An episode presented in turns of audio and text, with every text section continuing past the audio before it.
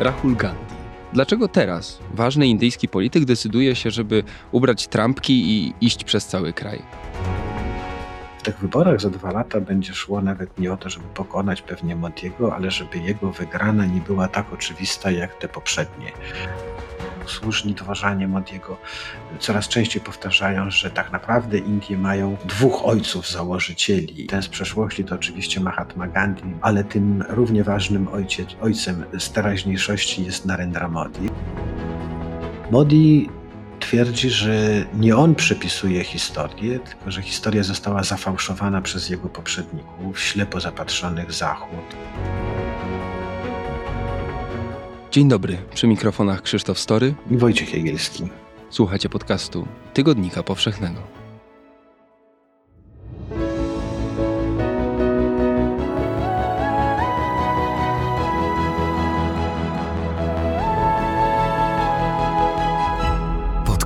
Tygodnika Powszechnego. Weź, słuchaj.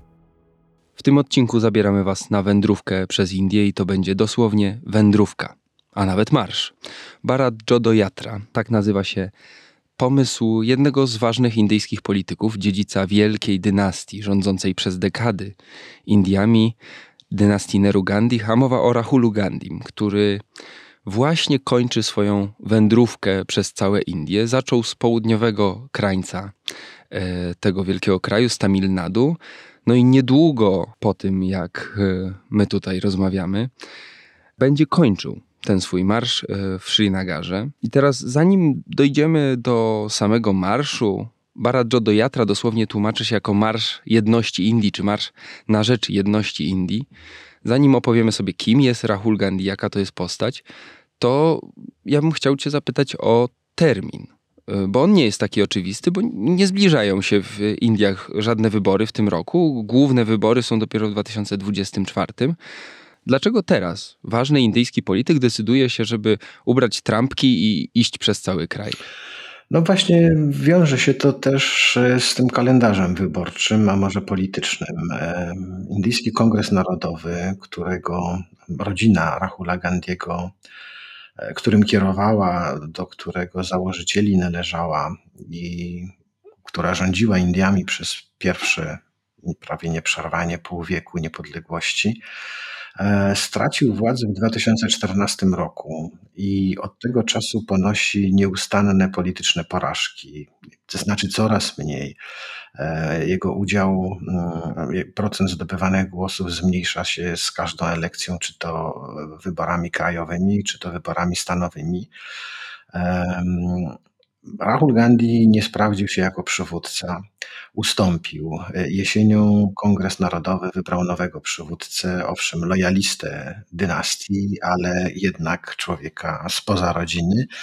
I Rahul Gandhi wyruszył w tą wędrówkę, żeby przypomnieć Indiom o tym, że taka partia jak Kongres Narodowy wciąż istnieje, e, przypomnieć o wartościach, które Kongres Narodowy reprezentuje i które legły podstaw e, niepodległych Indii.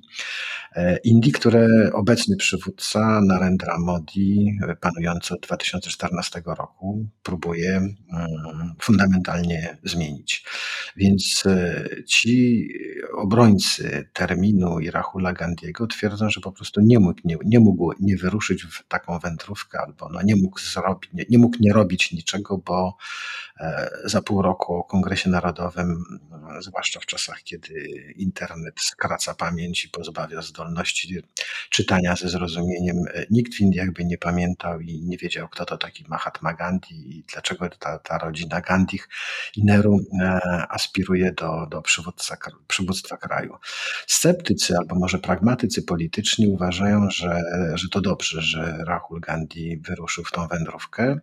E, natomiast e, obawiają się, że mógł wyruszyć nieco za wcześnie, że jesień 2022 roku to jest dobry termin, żeby przypomnieć Indiom o Indyjskim Kongresie Narodowym, natomiast e, znacznie dużo za wcześniej przed wyborami, które są planowane dopiero na lato 2024 roku. No ale być może że ten marsz przez cały kraj nie jest jedynym e, pomysłem politycznym, jaki Rahul Gandhi ma w zanadrzu. Być może ten marsz jest dopiero początkiem. Na indyjskiej scenie politycznej od dawna dominują dwie partie, a od kilku lat to w zasadzie jedna, e, czyli BJP, obecnie rządząca Indiami partia e, ludowa, a ich głównym kontrkandydatem, konkurentem, partią właśnie dynastii Nehru Gandhich, która przez no, większość istnienia niepodległych Indii rządziła tym krajem, no to jest indyjski e, Kongres Narodowy. E, jaka to jest partia i z czego wynika jej obecna słabość? No bo ona od ośmiu lat przegrywa wszystkie e, praktycznie większe wybory i sprawdziany, do których staje. No, Indyjski Kongres Narodowy jest partią, która wyrosła z ruchu niepodległościowego, e, walczącego o uniezależnienie się, o wyzwolenie Indii z e, poddaństwa kolonialnego wobec Wielkiej Brytanii. Za symbolicznego przywódcę, bo on żadnych e, tytularnych ról w Kongresie Narodowym nie pełnił, ale e, jako ojca duchowego Indyjskiego Kongresu Narodowego uważa się Mahatma Gandhiego i tą podstawową zasadą, której, której się trzymał w swoich rządach była świeckość państwa i ja, taki troszeczkę, no nie powiedziałbym socjalistyczny, socjalistyczna polityka w gospodarce, socjalizująca być może tak bardziej. Starał się w polityce zagranicznej Kongres Narodowy szukać tej trzeciej drogi, zwłaszcza pod rządami pierwszego premiera e, Jawaharlala Nehru bez powodzenia, ale jednak próby był podejmował. E, był to kraj ubogi. Nehru mówił o Indiach, że Indie są bogatym krajem biednych ludzi i dokąd pod koniec lat, w połowie lat 90. po upadku Związku Radzieckiego, komunizmu i zawaleniu się tego, tego porządka, porządku międzynarodowego opartego na rywalizacji między wschodem a zachodem, to takie Indie rządzone przez dynastię Nehru-Gandhich sobie funkcjonowały, bo po Nehru nastała Indira Gandhi, po jej śmierci w 1984 roku Indira Gandhi zginęła w zamachu. E, nastał jej syn Rajiv Gandhi, ojciec Rahula. Wszyscy przywódcy z dynastii Nehru Gandhich e, byli osobistościami wyjątkowymi, wybitnymi e, w polityce i niemal wszyscy skończyli tragicznie. E, ta, te dzieje rodu Gandhi nadawałyby się, może byłyby nawet zbyt przerysowanym e, scenariuszem na jakiś serial filmowy, bo rzeczywistość okazała się barwniejsza i dramatyczniejsza niż pewnie najbardziej wydumane scenariusze pisane na potrzeby filmu. No właśnie, dynastia, bo to jest w polskiej polityce chyba rzecz dawno niewidziana e, już. Natomiast demokratycznymi Indiami przez większość ich istnienia rządziła rodzina. No bo Indira Gandhi to jest babcia e, Rahula Gandhiego, o którym będziemy dzisiaj rozmawiać, który maszeruje przez te Indie. Rajiv, który też zginął zresztą e, w zamachu w 1991 roku. To jest ojciec pierwszy premier niepodległych Indii, Jawaharlal Nehru, pradziadek. E, demokracja dynastyczna, można powiedzieć. To jest to, co y, i świeckie państwo, to jest to, co proponował e, kongres e, społeczeństwu Indii przez lata. A po drugiej stronie mamy partię ludową, mamy BJP. Opiera się dzisiaj głównie na bardzo charyzmatycznym przywódcy, premierze Indii od 8 lat, Narendrze Modim. Dobrze wpisuje się w to, co widzimy w Europie, taką popularność takich prawicowych, populistycznych partii, ugrupowań. E, Modi też lubi bardzo przedstawiać się jako człowieka z ludu. E, jego takim domowym stanem jest Gujarat, którym rządził wcześniej, zanim rządził całymi, całymi Indiami, rządził przez ponad 10 lat Gujaratem. E, Narendra Modi proponuje Indie zupełnie inne niż te, które istniały czy zostały stworzone przez e, Nehru Gandhich. Mm, krytykuje kongres, e, szydzi z kongresu, powołując się dokładnie na tę tą, tą, tą sprzeczność, o której wspomniałeś, że jakże to w demokratycznym państwie może rządzić dynastia przypominająca niemalże feudalne rody. Rahula Gandiego, który, z którym się mierzył w wyborach w 2014 roku i w 2019 nazywa paniczem, e, szachzadą raczej, bo szachzada, czyli taki panicz e, e, w języku urdu, to także mm, kojarzy się z islamem. To jest tytuł muzułmański, a Modi odwołuje się do hinduskiego nawet nie indyjskiego, ale hinduskiego nacjonalizmu. E, mówi, że Indie są hinduskie przede wszystkim i dla wyznawców hinduizmu. E, Indie są Hindustanem. Czyli ci, którzy mówią w hindi, są wyznawcami hinduizmu, to są prawdziwi mieszkańcy Indii, tak? Tak, tak, tak, że, że Indie, Indie są hinduskie. E, muzułmanie, buddyści, chrześcijanie czy ateicy mogą tam w nich żyć, bo Indie są przecież krajem tolerancyjnym i otwartym, ale Indie są hinduskie przede wszystkim. E, mówiłeś, że Modi, porównaliśmy Modiego do populistycznych, prawicowych polityków z Europy, ale to Modi był premierem, e, był pionierem tego ruchu. E, myślę, że to Europejczycy raczej mogliby się uczyć od Narendry Modiego i traktować go za swojego guru, mistrza, przyjeżdżać pod Himalaje, tak jak e, wyznawcy buddyzmu czy, czy zwolennicy e, jogi przyjeżdżają szukać e, mistrzów. Mm, ta prawica cała mogłaby się do dziś wiele uczyć od Modiego, bo on jest niedoścignionym mistrzem, rządzi już tak długo, a nic nie traci ze swojej popularności w tych wyborach które są planowane za dwa lata, jest uważany za zdecydowanego faworyta, murowanego zwycięzcę niemalże. Nie wiadomo, co musiałby zrobić, e, żeby, jak, co, jak, co musiałby on, jakie błędy popełnić i jakie nieszczęście zdarzyć się w Indiach, żeby tą władzę, żeby ta władza mu została wyrwana. W tych wyborach za dwa lata będzie szło nawet nie o to, żeby pokonać pewnie Modiego, ale żeby jego wygrana nie była tak oczywista jak te poprzednie.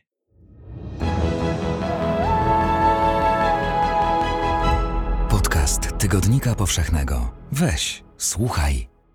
To nie wszystko, co dla Ciebie mamy. Kup Tygodnik Powszechny na stronie tygodnikpowszechny.pl i sprawdź swoją zniżkę z kodem podcast. Rahul Gandhi, który kroczy sobie przez te Indie, robi od 18 do 20 paru kilometrów dziennie, e, maszeruje wśród tłumu ludzi, tak naprawdę. E, wśród y, ludzie z nim idą w tej jatrze. E, mówi się na nich właśnie Jatris, e, ci jego współwędrowcy. Na ile, na ile ten marsz jest, może być opisany jako sukces, bo on się już powoli kończy? No, z całą pewnością marsz jest sukcesem. Po pierwsze, Rahul Gandhi uwolnił się od e, narzuconego mu przez Modiego i zwolenników Modiego wizerunku takiego paniczyka e, z pałacu, który e, nie ma pojęcia, jak wygląda naprawdę życie w Indiach, który do niczego sam nie doszedł, w przeciwieństwie do Modiego, który właśnie z tego ludu wyrósł, który zanim zajął się polityką, był takim samym biedakiem z dworca kolejowego sprzedającym herbatę jak miliony jego rodaków, który to wszystko nie tylko rozumie, ale, ale samym sobą czuje. No więc dzisiaj to Rahul Gandhi, który przeszedł e, cały kraj, od Tamil Nadu do Kaszmiru, no to on się raczej odwołuje do tej tradycji Mahatmy Gandhiego, człowieka z ludu, który nawet nie aspirował do jakichkolwiek tytułów e, ani władzy. Rahul Gandhi też po tą władzę nie sięga, ale nie dlatego, żeby wzorował się na Mahatmie, który mimo zbieżności nazwisk to nie jest ta sama rodzina. E, Rahul się do polityki nie nadaje i nigdy chyba nie nadawał, aczkolwiek e, teoretycznie ma cechy wszystkie polityka doskonałego. E, jest dziedzicem dynastii, e, od, jest mężczyzną, który uchodzi za człowieka przystojnego, świetnie wykształcony, no po prostu książę, książę z bajki i za takiego był uważany, odkąd w zasadzie wrócił z Wielkiej Brytanii do Indii po to, żeby zająć się no, polityką, bo, bo to nie był jego wybór, tylko wybór jego matki, Soni. E, Rahul tej polityki nie lubił, y, niechętnie się nią zajmował i tym dziedzicem dynastii, przywódcą partii kongresowej też został niechętnie, a pamiętam, bo jeździłem wtedy do Indii i mówiono, że Rahul, ta niechęć Rahula do polityki wynika z tego, że e, on politykę rozumie po swojemu, zupełnie inaczej niż e, kongresowi przywódcy, że nie chce zajmować się polityką po to tylko, żeby zostać świętym obrazem e, i niewolnikiem, zakładnikiem tych kongresowych dygnitarzy, którzy będą sobie powoływać się na, na na, na, na Neru, na Indirę, na e, i przymuszać niedoświadczonego Rahula, zrobić go sobie po prostu z niego marionetkę. On chciał kongres reformować w nowoczesną partię, na co mu nie pozwolono i nie pozwala się w dalszym ciągu. Tak przynajmniej twierdzili dziennikarze, którzy go znali, którzy go znali bliżej. I tak jest zniechęcony Rahul do tej staromodnej polityki się rzeczywiście bardzo nie nadawał. Dzisiaj ma już 52 lata. To też jest młodzieńczy wiek, jak, jak na politykę, ale jak wykorzysta ten marsz, e, tą swoją energię, mm, jednak e, renomę, e, biorącą się ze znakomitego rodu, czy to się przerodzi wszystko, ten marsz przyda mu jakiejś charyzmy, która jest niezbędna jednak potencjalnemu przywódcy, no to się przekonamy. Przede wszystkim trzeba będzie przyjrzeć się i przekonać, czy poza marszem no, bardzo wyczerpującym i spektakularnym, e, Rahul Gandhi ma jakieś jeszcze następne posunięcia w zanadrzu, e, które sprawią, że do wyborów za dwa lata nie zostanie zapomniany i wyśmiany znowu przez przeciwników, a zapomniany przez, przez wyborców. Wydaje mi się, że, że dziś ten marsz można uznać za sukces. Rahul Gandhi mówi, że wybrał się w tą wędrówkę, dlatego że tylko w ten sposób mógł się skomunikować ze swoimi rodakami i tylko w taki sposób mógł z nimi tak naprawdę porozmawiać o tym, co ich boli, co się dzieje w kraju. Tak, on powiedział coś takiego, że ulica jest jedynym, jedyną areną, na której może jeszcze zagra, zabrać głos. Modi zmonopolizował mm, w sposób bardzo demokratyczny, albo przynajmniej formalnie demokratyczny, przejął całkowitą władzę nad Indiami. Rządzi w parlamencie, mm, ma, no, ma swój rząd, e, rządzi w wielu stanach, e, jest politykiem tak Mm, jakby to powiedzieć, charyzmatycznym, ale dominującym nad wszystkimi innymi, że po prostu narzuca swoją wolę wszystkim.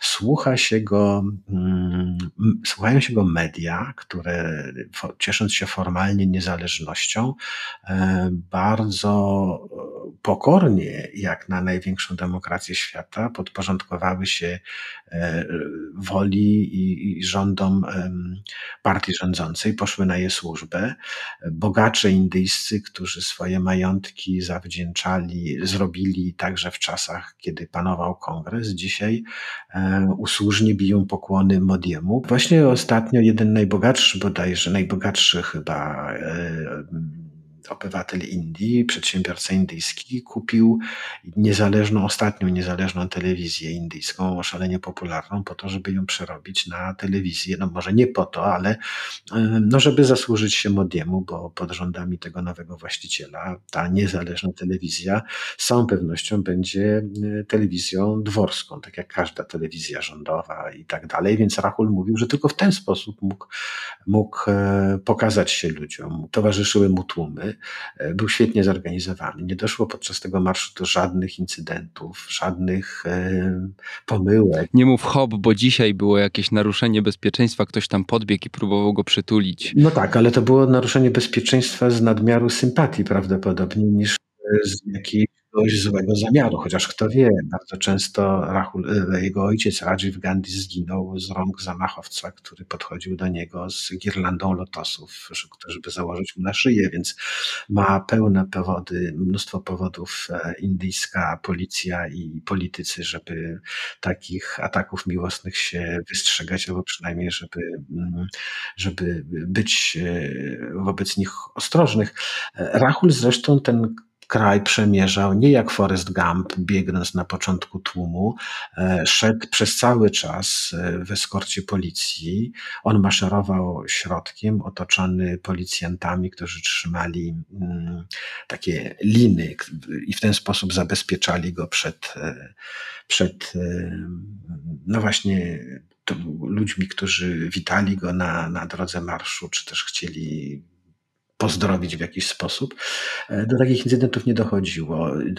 Tak naprawdę w tym marszu stale uczestniczyło kilkuset, kilkaset może osób, e, ale na postojach e, planowanych zbierały się już wielotysięczne tłumy i przemówienia Rahula Gandiego były wysłuchiwane ze zrozumieniem, podobały się i agencje sondażowe, które badają nastroje publiczne, społeczne, e, stwierdziły, że we wszystkich w zasadzie stanach, przez które przeszedł e, w wędrówce Rahul, jego notowania wzrosły i to bardzo wysoko, bo nawet o 20-30%, ale wciąż e, są dwa razy niższe od notowań niezwyciężonego Narendry Modiego. A poza trasą marszu bardzo mało ludzi w ogóle usłyszało, bo jak można się domyślać, nie był ten marsz relacjonowany w przyjaznych władzy telewizjach za, za, za, za mocno. Nie sposób dzisiaj zarzucać Indiom jakieś, e,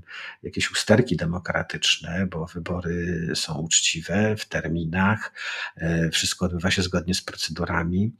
Nawet jeżeli taki, no może mniej demokratyczny, czy może wierzący w demokrację polityk jak Narendra Modi doszedł do władzy, o tyle dziennikarstwu indyjskiemu odzyskać tą renomę E, wolnego i niezależnego po tym e, okresie kolaboracji z władzą Modiego e, będzie dużo trudniej.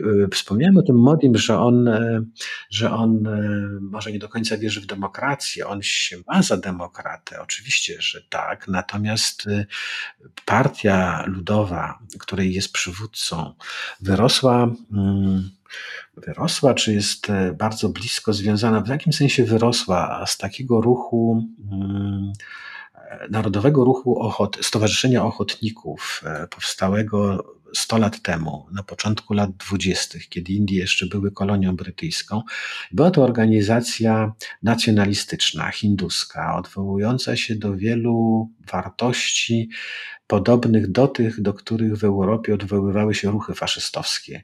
Z tego stowarzyszenia wywodził się przyszły zabójca Mahatmy Gandiego, który zarzucał Mahatmie nadmierną wyrozumiałość wobec y, muzułmanów. Nie rozumiał tego, bo, bo to stowarzyszenie e, ochotników uważa wszystkich muzułmanów za E, zdrajców sprawy hinduskiej, za, za ludzi, którzy wyrzekli się prawdziwej wiary na rzecz wiary E, przybyszów, e, bo muzułmanie e, podbili Indię i narzucili im swoje rządy, więc za kolaborantów ich uważają. I Narendra Modi z tego ruchu właśnie się wywodzi.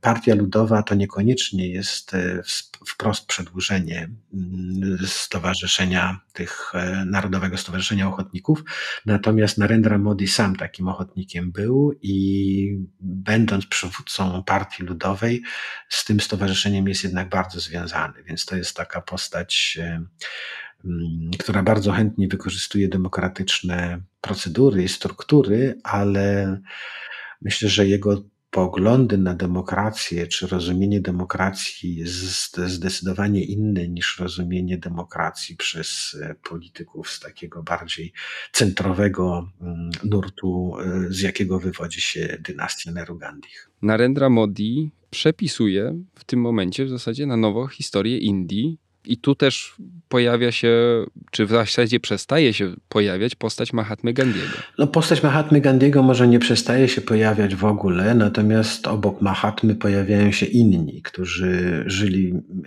w czasach jemu współczesnych i którzy też protestowali przeciwko poddaństwu kolonialnemu, domagali się wolnych Indii, ale Indii nieco innych niż te, które sobie wyobrażał Mahatma. Modi twierdzi, że nie on przepisuje historię, tylko że historia została zafałszowana przez jego poprzedników, ślepo zapatrzonych Zachód. A teraz dopiero historia Indii jest pisana naprawdę. Indie muszą według niego pozbyć się tego wszystkiego, co narosło na zdrowych Indiach pod czasami, e, pod panowaniem obcych najeźdźców, czy to Brytyjczyków, czy też muzułmanów, zwłaszcza muzułmanów. E, przywraca hinduskie nazwy mm, indyjskim miastom, e, przywraca hinduskie świątynie zburzone przez muzułmańskich władców, którzy na miejsce tych świątyń budowali własne meczety. Trzeba mu przyznać słuszność w wielu sprawach, bo e, tak rzeczywiście takie przypadki miały miejsce. E, niszczenia hinduskich e, świątyń i budowania na ich miejscu meczetów. E, no, nikt nie zaprzeczy, że Indie zostały podbite przez muzułmańskich najeźdźców i że islam nie wyrósł nad Gangesem gdzieś obok hinduizmu, tylko przywędrował do Indii i z kupcami oczywiście i podróżnikami, ale przede wszystkim z obcymi armiami. Natomiast te wszystkie animozję między muzułmanami i hindusami. Modi wykorzystuje tylko po to, żeby, może nie tylko po to, ale głównie po to, żeby odwrócić uwagę e, obywateli od y, swojej polityki gospodarczej przede wszystkim, także krajowej, wykorzystuje konflikty etniczne, a zwłaszcza narodowościowe, do tego, żeby odwrócić uwagę społeczeństwa od, y, od spraw innych. Modi powołuje się i tłumaczy, wbija w głowę rodakom, że on po, wywodzi się ze społecznych nizin i sam do wszystkiego doszedł i rzeczywiście tak jest. Natomiast dzisiaj mm, reprezentuje, czy jego rząd jest rządem przede wszystkim E, średniej klasy i tych warstw bogatszych indyjskich, a tą biedotę nie zajmuje się e, rząd Modiego niemal e, w ogóle. Przepaść, która zawsze istniała w Indiach między bogatymi i biednymi, zarządów Modiego tylko się powiększyła, bo bogaci stali się bogatsi, a biedni jeszcze biedniejsi. Ale to właśnie po to, żeby odwrócić uwagę tej biedoty od spraw codziennych. Pokazuje im się wroga. Ukazuje chętnie wroga, z sąsiedztwa. Rzeczywiście to może nie Modi sam siebie kreuje na alternatywę e, wobec Mahatmy, ale jego dworzanie bardzo chętnie przyrównują dzisiejszego przywódcę do, do Mahatmy Gandiego. E, obaj reprezentują zupełnie inne światy wartości, skądinąd się wywodzą i do, do, do, do zupełnie e, inaczej w inną stronę chcieli te Indie prowadzić, ale, ale tacy usłużni dworzanie Modiego coraz częściej powtarzają, że tak naprawdę Indie mają dwóch ojców założycieli. Jeden z przeszłości i jeden z teraźniejszości. Ten z przeszłości to oczywiście Mahatma Gandhi, bo nikt nie odmawia Mahatmie zasług, ale tym równie ważnym ojciec, ojcem z teraźniejszości jest Narendra Modi. Rzeczywiście od czasów Indira Gandhi Indie nie miały tak wpływowego, od czasów Nehru i Indira Gandhi Indie nie miały tak wpływowego omnipotentnego przywódcy, jakim jest Narendra Modi. Natomiast z drugiej strony mamy Rahula Gandiego i kongres, e, wróciłbym do tego marszu. Pytanie, co dalej? Czy on teraz co? Wróci na fotel przewodniczącego kongresu? Będzie starał się o bycie premierem? Nikt nie ma żadnych wątpliwości, że obecny ten sędziwy przywódca kongresu jest przywódcą wyłącznie tymczasowym, e, że wkrótce kongres wybierze nowego. E, czy będzie to powrót i na fotel wróci ktoś z dynastii? Rahul z całą pewnością tak sobie myślę, na to stanowisko wracać by nie chciał. Już tam był i się nie sprawdził. Się nie sprawdził i on uważa, że jeżeli miałby odgrywać jakąś rolę w polityce, to tylko właśnie jako e, Rahul e, Gandhi, człowiek o sławnym nazwisku, występujący w roli charyzmatycznego, e, może takiego podpowiadacza, ale nie zajmującego jakiegoś stanowiska administracyjnego. Tak myślę sobie przynajmniej na dziś rolę tłumaczy. Taką rolę zresztą pełniła jego matka, Sonia Gandhi, która będąc Włoszką z pochodzenia, rozumiała, że drugą Indirą Gandhi być nie może i że Hindusi jej jako Włoszki na premiera kraju nie zaakceptują. Głosowali na nią w wyborach, ale nie, nie chcieliby pewnie, żeby Włoszka i kobieta była premierem Indii. Tak myślę, że Rahul dzisiaj taką, taką swoją rolę widzi. Co się zdarzy, trudno powiedzieć. Natomiast no, kongres nie może się uwolnić od tej swojej feudalnej przeszłości w czasach bardzo rynkowych i nowoczesnych. Ta, ta, ta, ta, ta skrępowanie, te, te uwiązanie w tą dynastyczną przeszłość nie pozwala kongresowi przemienić się z partii dawnej w partię nowoczesną, taką, która by rywalizowała e, z partią Modiego o władzę e, w Indiach. Póki tego nie zrobi, to to ryzyko, że przestanie się liczyć i w ogóle zniknie z indyjskiej sceny politycznej jest bardzo mocne. E, mówisz o tych dwóch partiach, ale pojawia się trzecia partia, która może być konkurentką. Właśnie o nią chciałem zapytać. A, no właśnie, bo, bo, bo ta, ta niemoc kongresu i te wszystkie wady kongresu sprawiły, że mm, kilkanaście lat temu w Delhi pojawiła się nowa partyjka, e, partia zwykłego człowieka, partia, której sama nazwa już wskazuje na populistyczny charakter, a jednocześnie jest to ruch, partia wyrosła z takiego obywatelskiego sprzeciwu wobec złodziejstwa polityków i łajdactwa. I ta partia wygrała wybory e, w Delhi, do dziś utrzymała władzę w Delhi, a w tym roku, ten miniony rok, 2022, był rokiem, w którym ona sprawdziła się w wyborach także w Stanach e, poza, poza Delhi. I o ile dotąd uważano, że jedyną partią która w skali kraju może partią krajową, konkurentką do kongresu jest, do partii Modiego może być kongres, to już dziś coraz częściej się mówi, że na taką nowoczesną partię opozycyjną może wyrosnąć właśnie ta partia zwykłego człowieka, a jej przywódca Arvind Kejriwal e, w przeciwieństwie do Rahula Gandiego nie ukrywa swoich e, politycznych ambicji i on bardzo chętnie by został premierem Indii e, już teraz, teraz to jeszcze za wcześnie, ale kto wie, czy nie będzie mocniejszym kandydatem na następcę Modiego niż Rahul Gandhi. Ja spędziłem w Indiach y, większość y, października i kawałek listopada zeszłego roku. Powiem ci, y, z takich rozmów, które właśnie w październiku zeszłego roku toczyłem gdzieś tam z młodymi obywatelami Indii i obywatelkami przy Masala Chai, ta partia AAP, Aam Admi Party, e, to jest jakby źródło czy miejsce lokowania wielkich nadziei. Oni, pytanie na ile te nadzieje są zasadne, bo tak, y, Oczywiście, wygrane wybory w Delhi i teraz niezłe wybory, wyniki w wyborach stanowych. 13% y, głosów nawet w Gujaracie, czyli tym stanie, e, no tej, tym mateczniku Modiego i BJP. Na ile AAP jest w stanie zostać, no może nie przejąć władzę, ale zostać liderem opozycji na przykład? Myślę, że póki co to wciąż partia Kejriwala jest partią regionalną. To jest partia stołeczna, która właśnie odwołuje się do frustracji, rozczarowań e, młodych ludzi z klasy średniej, którzy, którym podoba się, podobają się te nowoczesne Indie, jakie buduje Modi, ale nie podoba się to, e, jak Modi każe im myśleć. E, więc e, oni szukają kogoś, kto by myślał podobnie do nich, a tym kimś jest właśnie Arvind Kejriwali, partia zwykłego człowieka.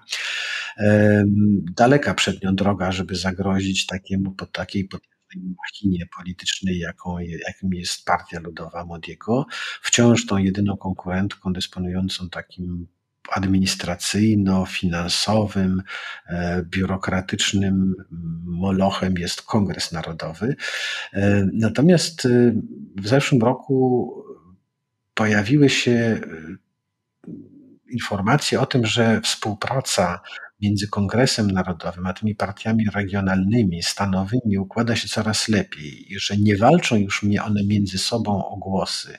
I tak przegrane, bo, bo, bo, bo to, to, to były dzielone głosy, które pozostały po tych, które zdobywała Partia Ludowa, że ustępują sobie miejsca i że dzisiaj te 13% głosów zdobytych w grudniu w Guджaracie. To jest oczywiście ogromny sukces Kejriwala, ale zawdzięcza on nie tylko sobie samemu, bo on bardzo aktywnie uczestniczył w tych wszystkich wiecach i swojej partii, ale także temu, że kongres, który w Gudżaracie jakieś kilkuprocentowe poparcie miał, wycofał się praktycznie z walki o głosy w Gudżaracie.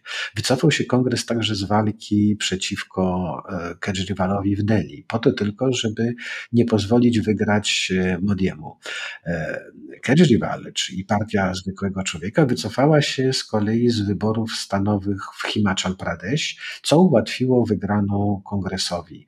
I to mówią życzliwi kongresowi i opozycji indyjskiej e, analitycy w Indiach. To jest droga dla indyjskiej opozycji, e, żeby wykorzystać te półtora roku przed wyborami mm, kolejnymi na, na, tę, na tą polityczną kalkulację, na obliczenie, kto gdzie ma zdobyć ile głosów, po to, żeby nie dać wygrać wyborów e, Modiemu. I jeżeli to opozycja sobie ułoży, to nie, że może ona wygra wybory, ale przegra wybory Modi, a wtedy opozycja stanie przed nowym zadaniem, to znaczy stworzenia koalicyjnego rządu podzieleniem się władzą tak, żeby ten rząd przetrwał dłużej niż trzy dni. Czy to jest y, moja pomyłka, że ja słyszę tutaj jakieś paralele znowu z Polską i układaniem wspólnych list opozycji, żeby pokonać wielkiego wroga?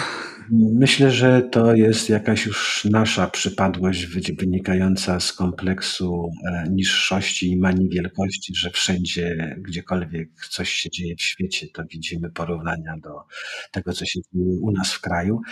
Przepraszam, każdy ma swoje słabości, ale no, za to jestem chyba prawie pewien, że nie zobaczymy Donalda Tuska maszerującego z Zakopanego do Gdańska czy do Sopotu. z Sopotu mógłby ruszyć wtedy. Natomiast nie mamy takiej tradycji.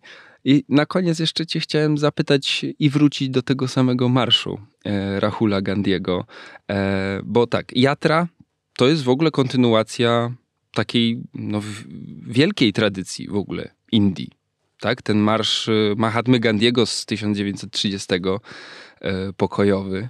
On jest może najsłynniejszym marszem, bo i został sfilmowany i rzeczywiście no, miał takie wymowę niezwykle symboliczną, więc ten marsz solny uważa się za taki początek e, ruchu wyzwoleńczego, albo może najbardziej spektakularny moment tego ruchu wyzwoleńczego w początkowym etapie y, jego istnienia, ale marsze, takie pochody y, przez cały kraj są rzeczywiście tradycją polityczną w Indiach.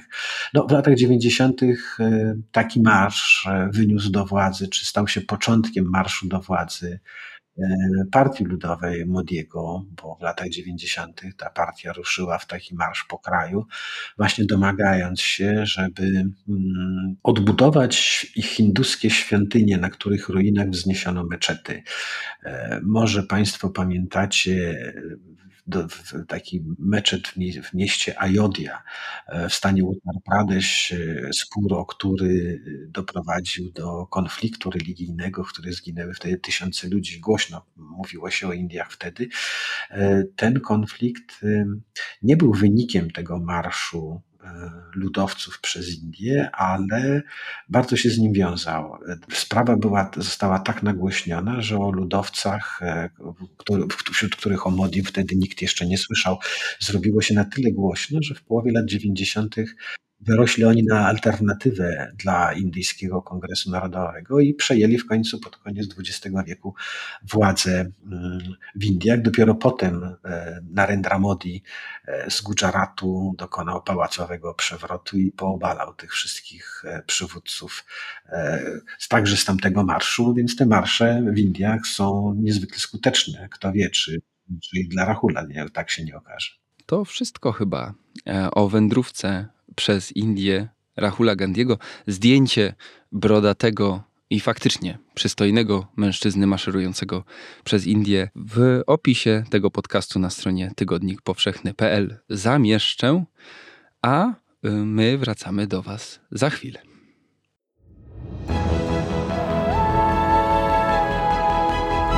Podcast Tygodnika Powszechnego. Weź, słuchaj. Podoba Ci się nasz podcast? Dołącz do patronów i patronek podcastu Tygodnika Powszechnego na patronite.pl. Mamy jeszcze dwie strony świata, w które warto spojrzeć 18 stycznia 2023 roku. Wojtku?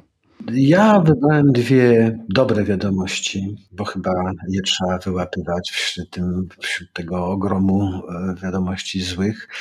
E, utrzymuje się wciąż rozejm w Etiopii. To nie jest może żadna, żadna, żadna informacja, ale e, owszem jest. Ten rozejm utrzymujący się od listopada nie został zakłócony. To już jest kawał czasu i wydaje mi się, że można coraz poważniejsze mieć nadzieję, że ten rozejm przekształci się w trwały w miarę pokój. Wojna wybuchła w listopadzie 2020 roku. W listopadzie 2022 roku obie strony podpisały rozejm, zginęło co najmniej ponad pół miliona ludzi. Drugą dobrą wiadomością jest uwolnienie polskiego uczonego z więzienia w Iranie. Został do niego wtrącony jesienią 2021 roku, oskarżony o to, że pobierał próbki gruntu mm, według irańskich władz nielegalnie. Zaistniało podejrzenie oskarżenia o szpiegostwo w którymś momencie. Dobra wiadomość to nie tylko to, że odzyskał wolność, ale w chwili, e, kiedy władze irańskie przekręcają śruby coraz bardziej, i ta informacja o uwolnieniu polskiego uczonego zbiegła się z informacją o egzekucji Irańczyka, ale posiadającego także paszport brytyjski, który został oskarżony właśnie o szpiegostwo i stracony. I ta jego egzekucja została odebrana na Zachodzie jako demonstracja siły czy sprzeciwu ze strony ajatollahów wobec wszystkich nacisków zachodnich.